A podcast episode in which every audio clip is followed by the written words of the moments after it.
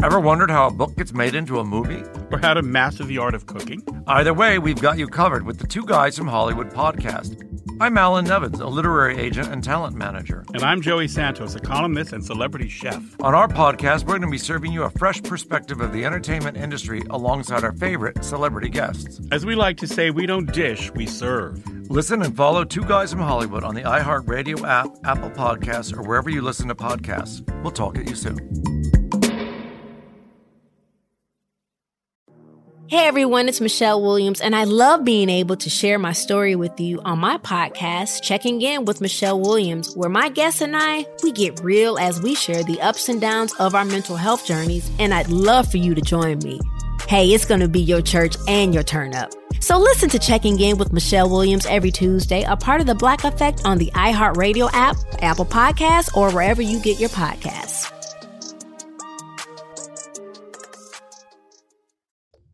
Hello, everyone, and welcome to Going for the Green, the Daily Roto Daily Fantasy Golf Podcast. My name is Davis Mattek. I am joined by Colin Drew. We are coming off of the Sony Open and about to preview the not Desert Classic, the American Express. I believe since I've been playing DFS golf, this tournament has changed its name three times. Yeah, it seems like it's hard to get a sponsor to stick, but I, I guess the American Express is a little bit more high brand than uh, the Desert Classic. So I think I'm good with the title change this year. Yeah, I am. Uh, I'm. I'm in on the title change. I actually. Uh, I actually don't really mind this event. It's uh, the the winning score here has never been lower than minus twenty. So it's just it's just a mega mega birdie fest, and uh, it's a it's a pretty fun. It's like a pretty fun event, and there are little edges to be had and showdown and stuff as well with the uh, the three course rotation. But quick Sony Open recap. Uh, those who trusted Webb Simpson were were definitely rewarded with his. Uh, I believe it was a T four finish with the way that the uh, the way that things broke down, but. We saw the uh, uh, top 65 and ties rule rear its ugly head for the first time, and uh, it, it was pretty severe. Yeah, definitely. And I, I mean, for me, that was like my only prayer because I, I had a pretty bad week on DraftKings and FanDuel. I was like pretty live Saturday and kind of fizzled out a little bit. But um, you saw big names get cut, not just from the T65 rule, but also brand name miscuts from Patrick Reed, Justin Thomas, and Matt Kuchar. And uh, all of that left Webb in a really good position to pay off his salary and return value. It was an interesting leaderboard, kind of a mix of some some putters, you know, Cameron Smith, Kevin Kisner, um, GMAC, Sneds, and then you got some ball strikers up there as well with like the Decky Leishman types who actually led the field in strokes gained tee to greens. So I don't know.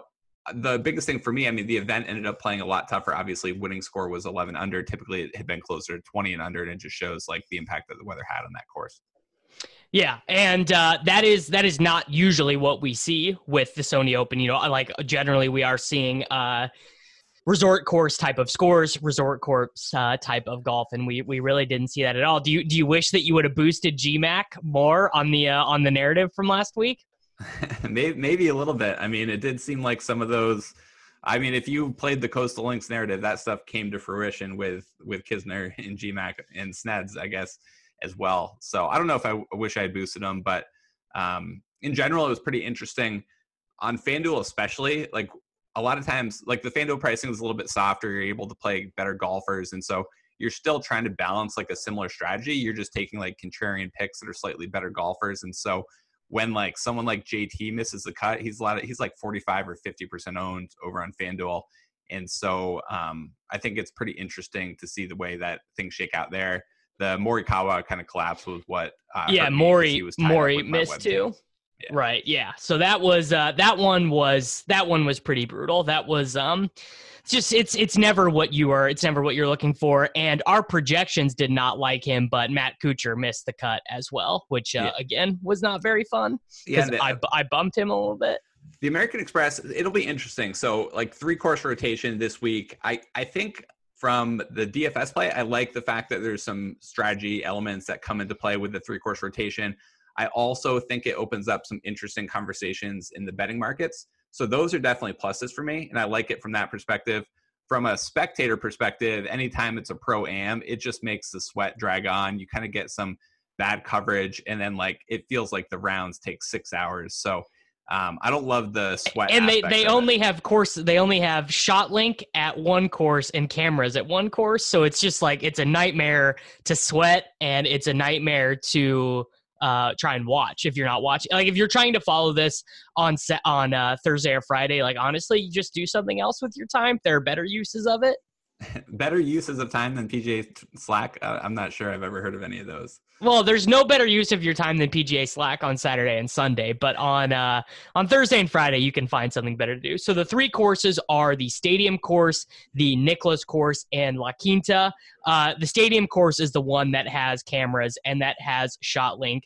The Nicklaus course is the second easiest course that they play on the PGA Tour over the course of the year, and La Quinta, I believe, is the fourth easiest. This is um, I mean, this is a birdie fest. This is going to be like showdown scores are going to be insane. Winning scores are going to be so high. Um, it, it, it's it, it is a fun event to sweat from that context. Yeah, and all golfers are guaranteed three rounds. So everyone will play each of the courses once, and then the fourth round will be played at the stadium course. So that means that the cut to T65 and ties will be after the conclusion of the third round. And uh, that means that you get more guaranteed rounds out of your golfers, which gives the cream, you know, time to rise to the top. And I, I think because of that, I sometimes tend to play this type of event a little more straight up per the projections. Now, obviously, when it's such a big birdie fest, it adds a lot of randomness and volatility in there just because it's basically a, re- a requirement. You're going to have to get extremely hot with the putter to Yeah, you got to gain eight strokes putting or whatever. Like it's just there. There's not really a way around it. Like if you're not gaining strokes putting, you're not winning. So um, I would say the other kind of elements here uh, last year, the DraftKings points per hole averages were roughly one, 0.99 at the stadium course, 1.1 at Nicklaus and La Quinta was 1.13. So you're talking like a 10% difference between stadium in the next two. And then Nic- Nicklaus and La Quinta were pretty even from a DraftKings perspective, like just 3% difference. Uh, our fantasy projections at Daily Roto for Showdown will take into account which course the golfers are playing. So Data Golf will have already kind of solved that stuff. And I think that gives subscribers to the Daily Roto product a really big leg up as far as the starting point for Showdown. It'll be interesting to see whether or not the um, kind of narratives and like skew ownership so heavily. Because if you get a good golfer on the stadium course with those like with just a 10% difference in scoring between the courses, like they can still definitely come through. So it'll be really interesting to see the ownership specifically for round one and then try to take that into account for like the round two, round three showdown formats. Yeah, that will uh that like showdown showdown for these for these events is it it's going to be fun. Like those are just those are just uh good formats. So everyone plays 3 rounds at this tournament before a cut. That uh I I don't actually know. Do you think that that induces more or less variance playing the extra round? Uh, so it's it's definitely less variance, but the course is just so high variant anyways that I think this Right. event is still probably like a highly volatile event. Pretty rand. the the two elements I think from a betting perspective. So we talked about showdown from a betting perspective. I think it opens things up a little bit. Um, if you're betting first round leaders, I would check to see if your book has taken into account the course rotation for first round leader markets. A lot of times those just mirror the outright markets, but if you get guys that are kind of long shots that are starting on one of the easier two courses, there could be some potential value there. So that's an angle I think that's look at least worth exploring a little bit.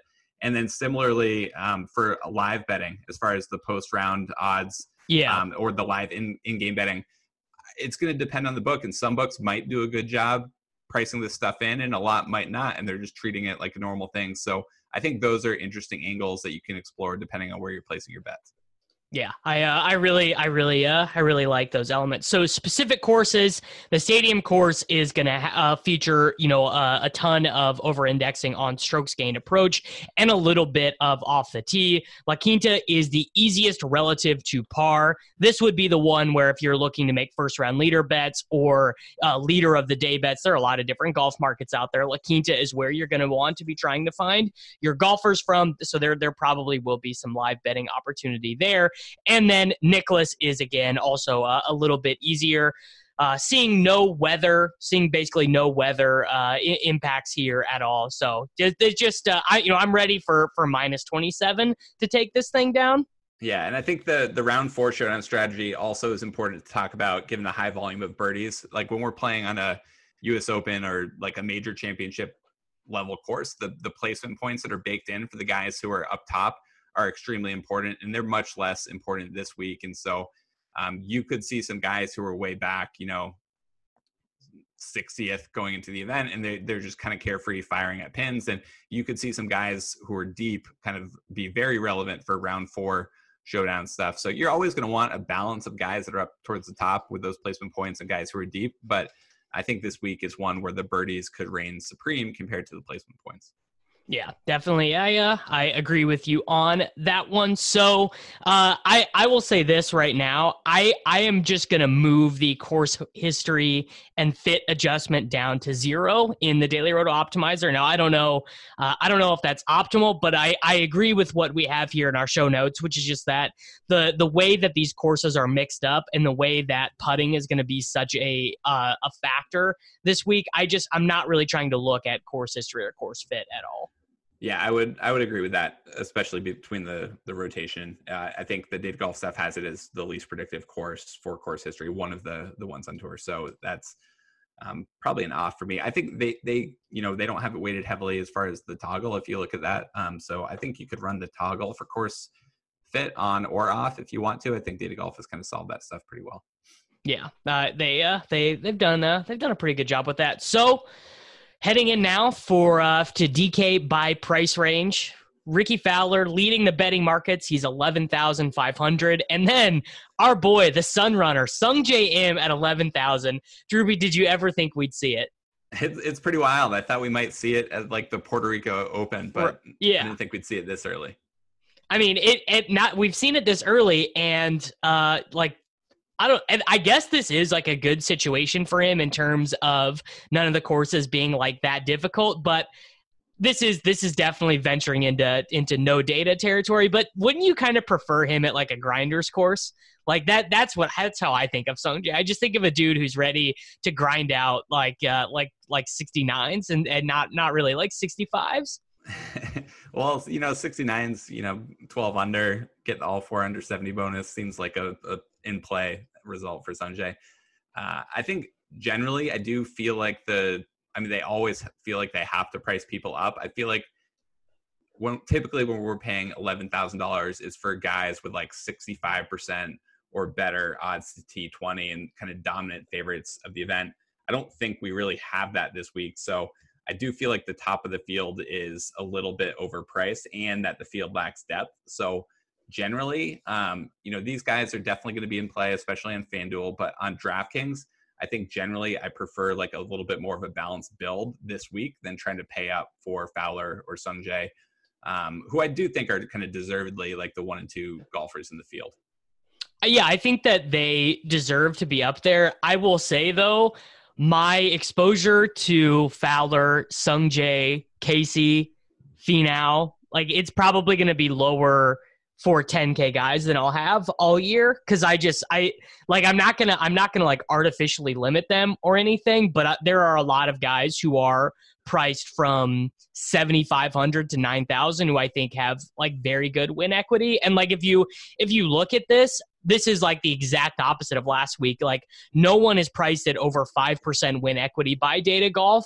Uh, only two guys over four percent. So the like if you like the all the guys who are priced above ten thousand have like eleven percent like total win equity relative to the field, which is like JT was like sixteen percent win ec- or eleven percent win equity himself last week. Yeah, I definitely agree with that. Um, and as far as the the guys in the field, I guess Ben An, I feel like presents one of the better kind of value propositions of that group. Uh, Data Golf has him fourth in the field, and you get a little bit of a salary discount from him. Uh, I like Finau a bit more than the Data Golf projections do. I think the betting markets like him a bit more as well. I've kind of got him like the sixth ranked golfer in the field as far as what I'm looking at. Um, but I still think that price tag is like a little bit expensive, and I would probably prefer just to get all the way down to like Billy Horschel. Um, I'm sure as far as like a single entry three max, I'm sure in MME like these guys are going to end up being in play anyways. But my initial take is kind of the same that maybe building balance and starting below 10k is a pretty good way to go this week. Yeah, like Fowler, Sung Jae, Casey, Finau, all these guys are going to get their like very healthy ownership in MME, but in single entry and three max, where people are more likely to be hand building their teams, I can certainly see this range of 9K guys and 8K guys being like way more popular. And I, I, I like obviously I like Benny An, obviously I like Charles Howell. I think Finau seems like a, a weird course fit guy though because so much of what he's good at is off the tee, and this is not a course that's going to over index super strong with off the tee. Whereas like Ricky and Sung Jae and Casey, they're all just really good golfers. Yeah, so I guess in that nine thousand dollar range, uh, I feel like we're both kind of probably off Kevin Kisner this week. Feel like he's a little bit no, overpriced. No, I, am not. I, I oh, think he's a good it. play. Yeah, I okay. think he's a good play.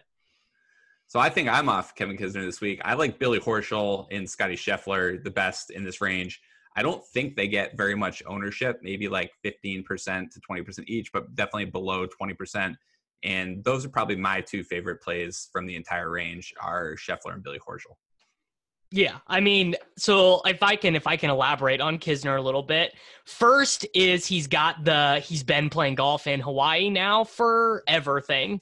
So like uh you know, he, he's been on there for a couple of weeks. So that is while that is a correlation, not a causation type thing, and certainly something that I like. And also, uh, he's just like he gained a bunch of. I believe he was first in the field last week in strokes gained, tee to green. So yeah, you also three. Yeah, I, you also like to see that. And this is not a course where distance is going to disqualify you from winning. So I like that as well.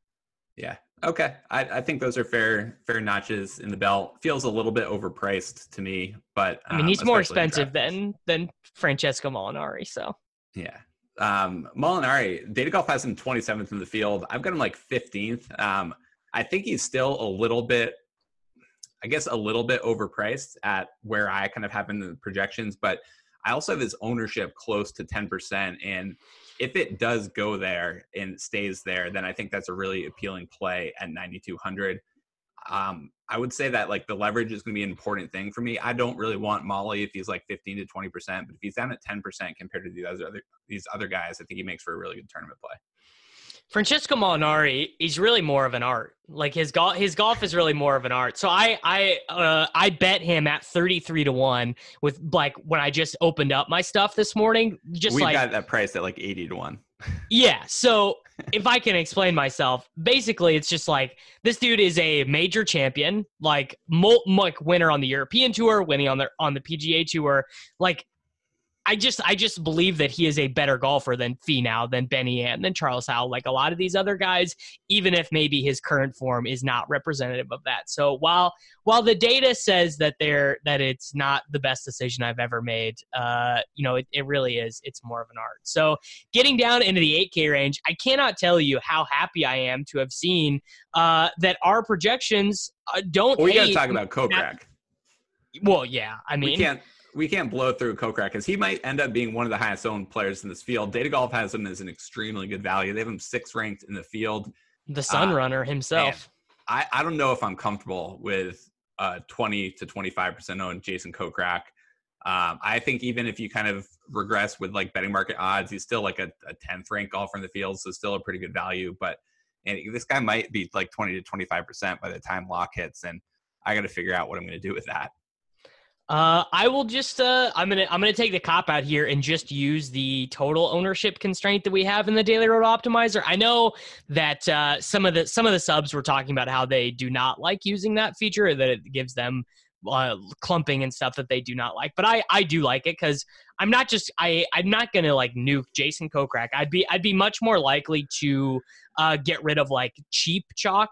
But like there there are examples of guys who will be like way too owned at uh you know, like like uh well, I guess I, I, like this guy, so it's it's gonna. I'm not gonna nuke him, but like Carlos Ortiz has like a very high ownership projection at a very low price tag, so that would be an example of like I think it's just easier to nuke cheaper guys who are chalky than expensive guys who are chalky, basically. Yeah, that's fair. If you are using the optimizer and you do feel like you're getting clumping issues, that stuff is pretty easy to solve uh, with the the volatility setting that we have there which will submit if you set volatility at 10 it'll sit, submit kind of random projections plus or minus 10% of where we have them and that's a way to get some randomness added to your lineups and, and declump them. You can also use the number of uniques features. So I know in previous years when it was just shuffle that we had, uh, it was hard to declump lineups.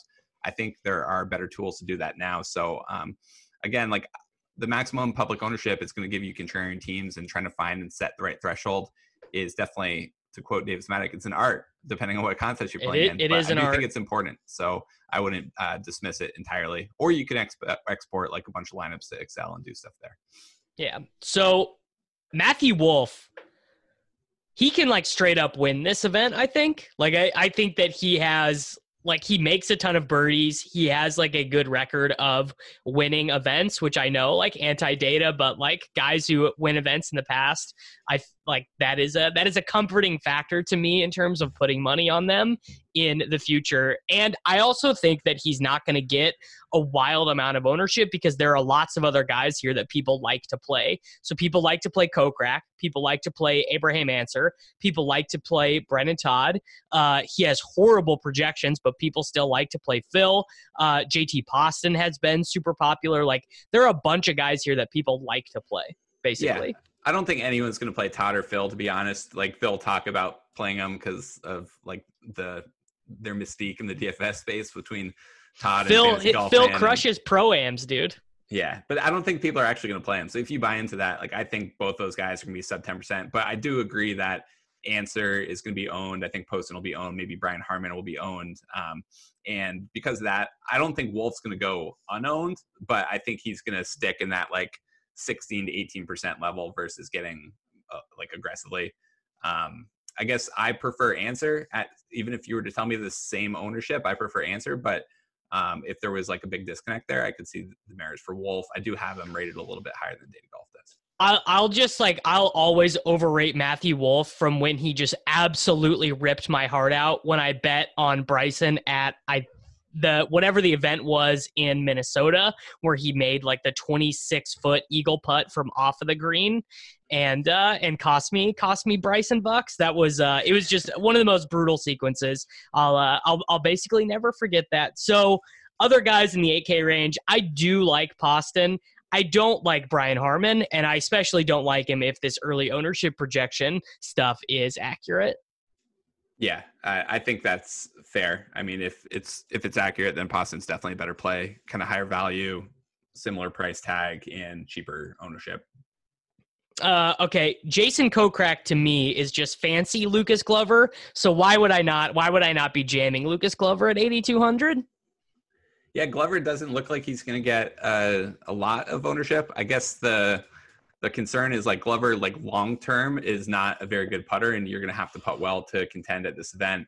Um, I think Glover's kind of priced fair, and I think that means I'm going to end up with him on at least like 10 to 15 percent of my lineups, just because it pairs pretty nicely, either as like the third golfer in balance builds, or if you do go up top with like a, Fowler Sung Jae type build, then it makes sense to drop to like the 8K range for your second golfer. So um, I don't really have any hot takes on Glover. Uh, I think he's a solid play, but he's definitely not the type of golfer I want to get like 4x the field on.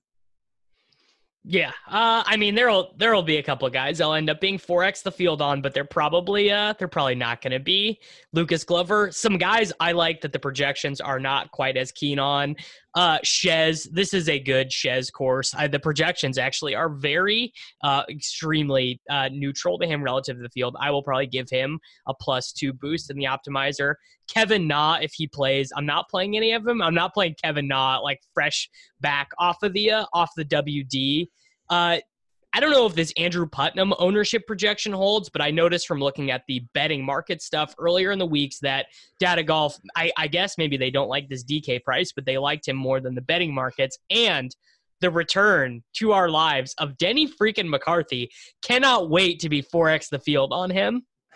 Denny McCarthy, I feel like he's a showdown legend. Like he's just gonna heat it up with the putter one round, and uh, he'll probably tank a couple rounds in there too. But um, Denny McCarthy looks like he's gonna be eight percent owned right now.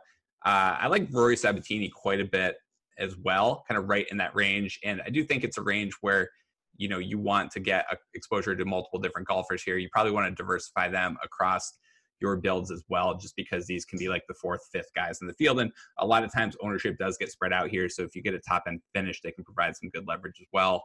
Uh, Sabbatini, Zach Johnson, and Daniel Berger were, were some of the names that jumped out to me um, kind of right away. I think ZJ and Sabbatini were the guys that I feel the most comfortable with for like three max single entry type formats. And um, I think it's a, a pretty good price tag that you're getting on them as well. Yeah, there are there are uh, like this is where the hopefully like most of my like stand plays are going to come from. Like uh, Carlos Ortiz, Swag Collie, of course, going to be in on him.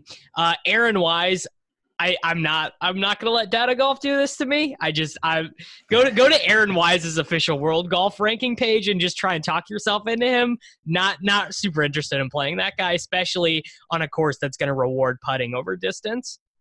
Yeah, I, I guess the uh, I guess the advantage for Wise this week would be well the price 7.3k, pretty nice. The ownership, my guess is it ends up fairly low. Um, and then the fact that you are going to get some easy scoreable par fives on all of these courses with three guaranteed rounds of them. So he could score really well from a DraftKings perspective.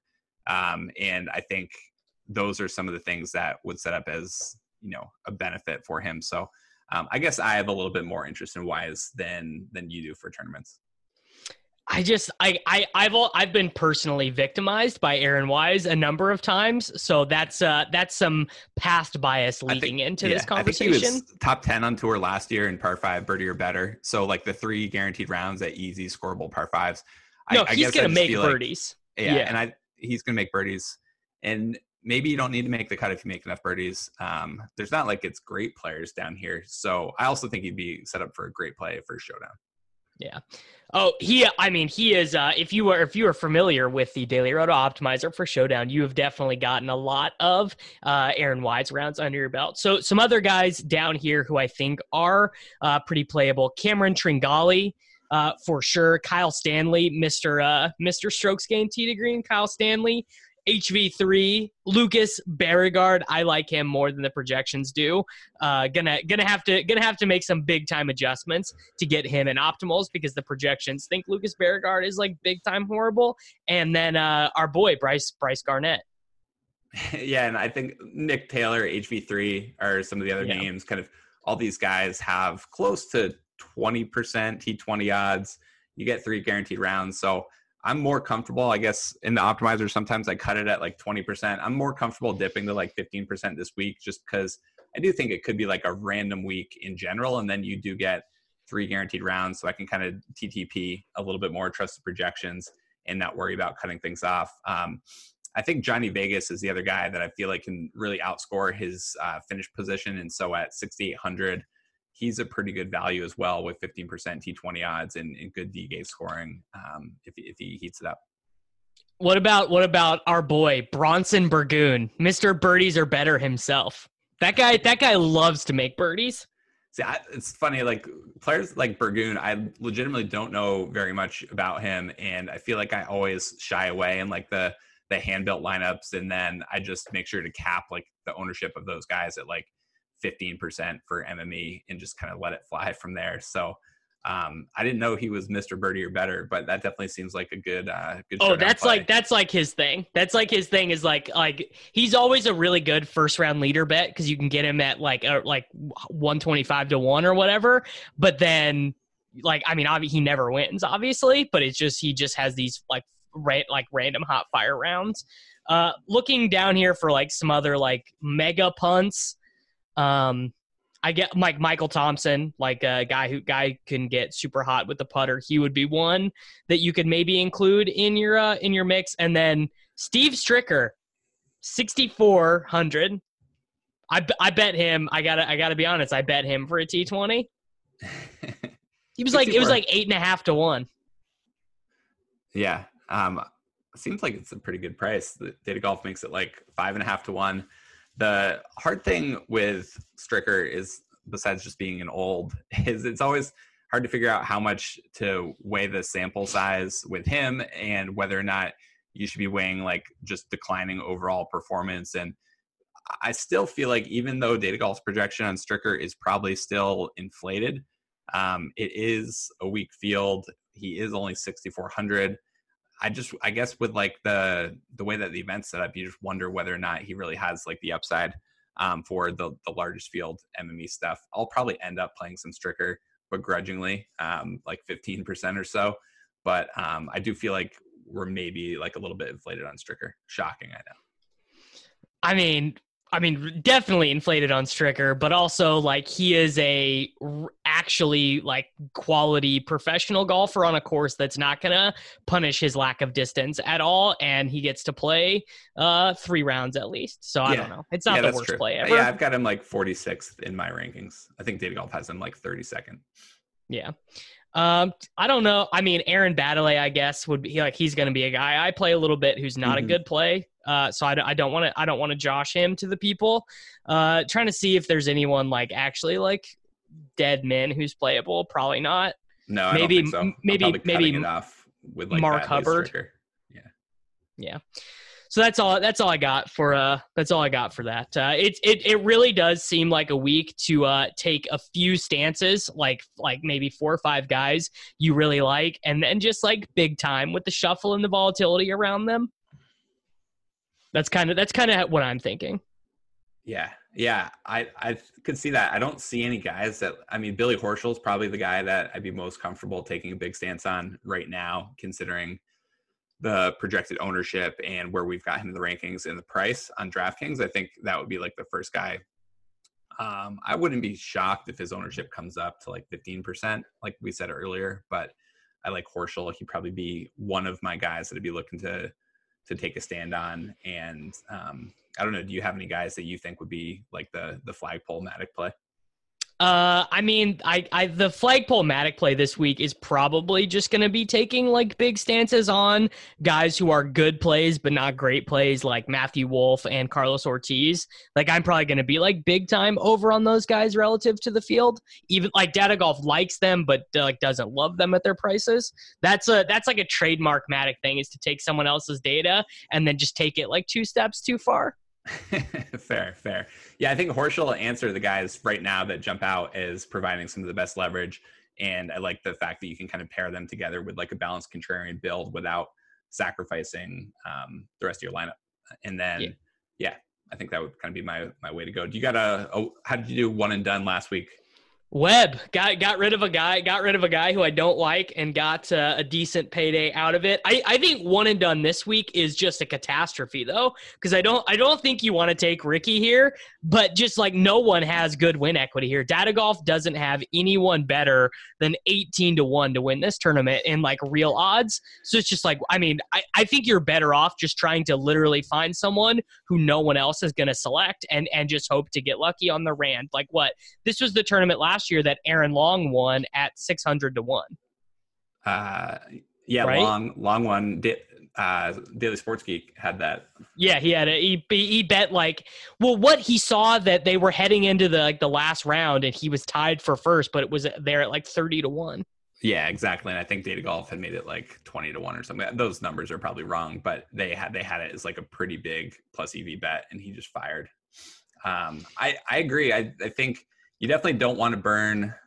I don't think you want to burn Fowler at this event just because he's No, you you top. save Fowler for Florida in my opinion. yeah, and so, but you don't want to go outside of like the top forty golfers in the world either, just because there's no need to kind of go that deep. So um, I think you're looking at one of those secondary players, like a, I don't know, Charles Howell, Billy Horschel, Jason Kokrak, like, but those might be chalky picks. Tell Um, tell me why I shouldn't use Sungjae.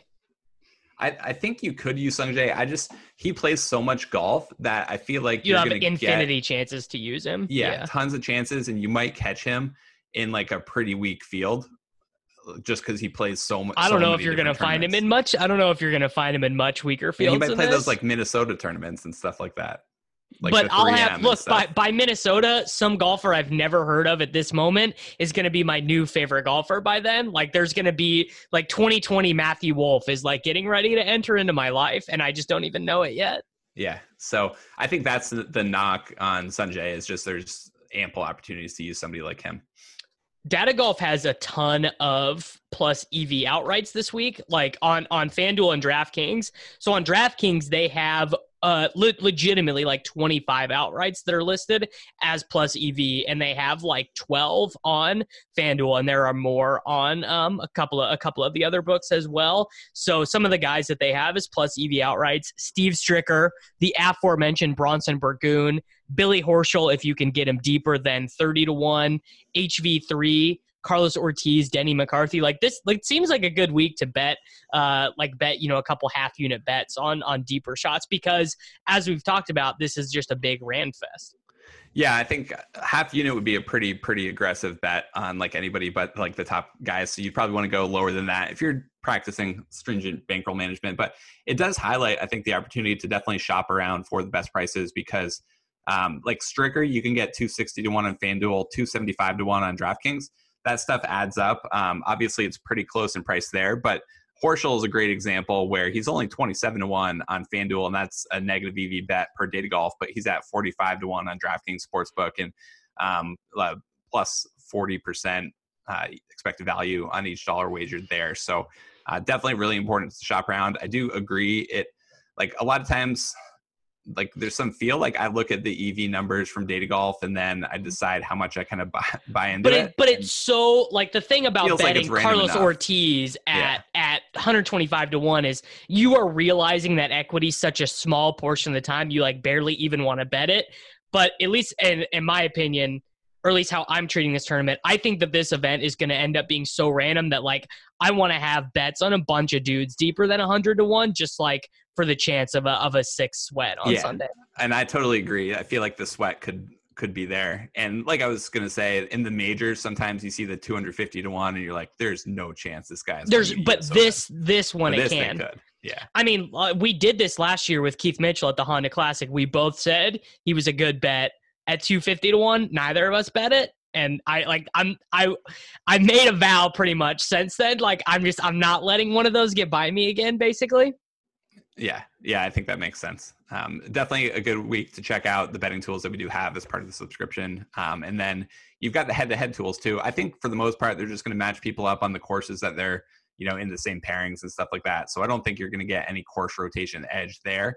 But we will have the betting tools updated at the conclusion of every round with updated win probabilities, and there could be a chance to pick off some soft lines if the the books haven't adjusted for guys that might have started really good on the stadium course and still have some easy courses to play under their belt. So I'm going to be curious to see all the different prices, and that's one of the best things about the tools that we have is you can compare prices easily across you know four different sports books to to find where there might be potential gaps. And you know if guys are 100 to one on three different books, but you see them at 200 to one on another one, chances are that's a mispricing and a good opportunity.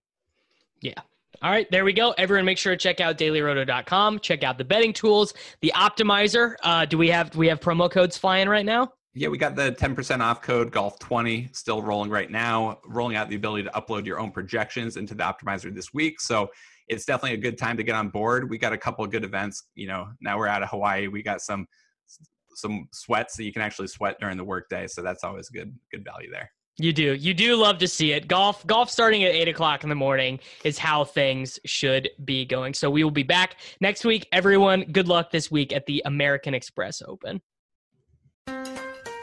Build digital first customer relationships with Salesforce Digital 360. Connect every marketing, commerce, and digital experience on a single platform. Innovate fast with easy to launch sites, campaigns, and apps. That's more relationships, more revenue, more return, and more success. Salesforce Digital 360. Hear from our customers at sfdc.co slash digital 360. Contact World is a technology and media company dedicated to improving public health. And our podcast is our opportunity to dive into hot topics that are relevant to you from contact tracing to vaccines to social and racial justice. We may not have all the answers, but you deserve to know what goes on in your neighborhood and the decisions that affect you and your family's health. I'm Justin Beck. Join me and my co host Catherine and Deepti as we seek truth in health. Listen to Contact World, the podcast, on the iHeartRadio app, Apple Podcasts, or wherever you get your podcasts.